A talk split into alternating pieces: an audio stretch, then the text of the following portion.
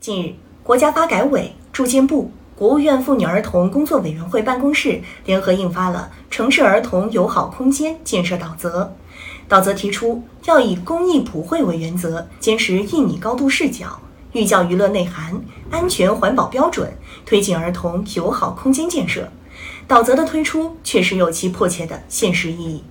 首先，导则是为服务城市儿童而生的。城市是人员、车辆、建筑和设施高度密集的空间，身处其中的儿童有着和农村迥然不同的环境。一个孩子跑出家门，迎面而来的是郁郁葱葱的花草树木，还是擦身而过的小汽车，会给其身心带来不同的反应。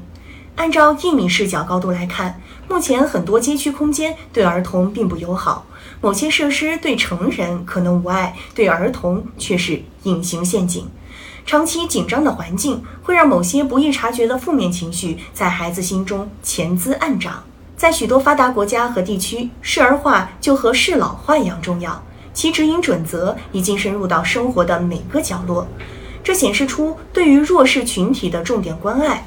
通过积极借鉴，我国一些地区也已经有适儿化的尝试，比如新建的儿童医院和少年宫有相应的儿童化指引。新机场的停车场不同楼层用不同的颜色和动物形象来标注，让不懂文字的孩子也能迅速报告自己的位置。推而广之，城市建设与设施建造、适儿化改造依然存在很大空间。婴幼儿和学龄前儿童日常需求的服务设施、游乐场地、幼儿园、医院、图书馆、本体机构尤其应继续优化。儿童的视野能不能看到？脑袋会不会撞到？双脚会不会滑倒？双手能不能抓到栏杆？头脸高度是不是刚好对着垃圾桶口？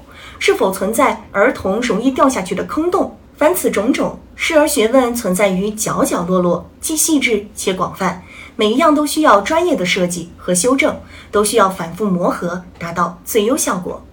从长远而言，要完全实现城市的适儿化改造，就不只是住建部门的事情，还需要立法部门介入。通过法律条文的细化，一步步将适儿规范纳入到道路设计、建筑设计、设施安全等相关条例中。安全标识是否更让儿童易懂？保护是否更周全？责任主体是谁？如何问责？当这些都能通过法律来确立强化，保护关爱儿童的安全网才能真正加密，进而扭转目前存在的不适儿状况。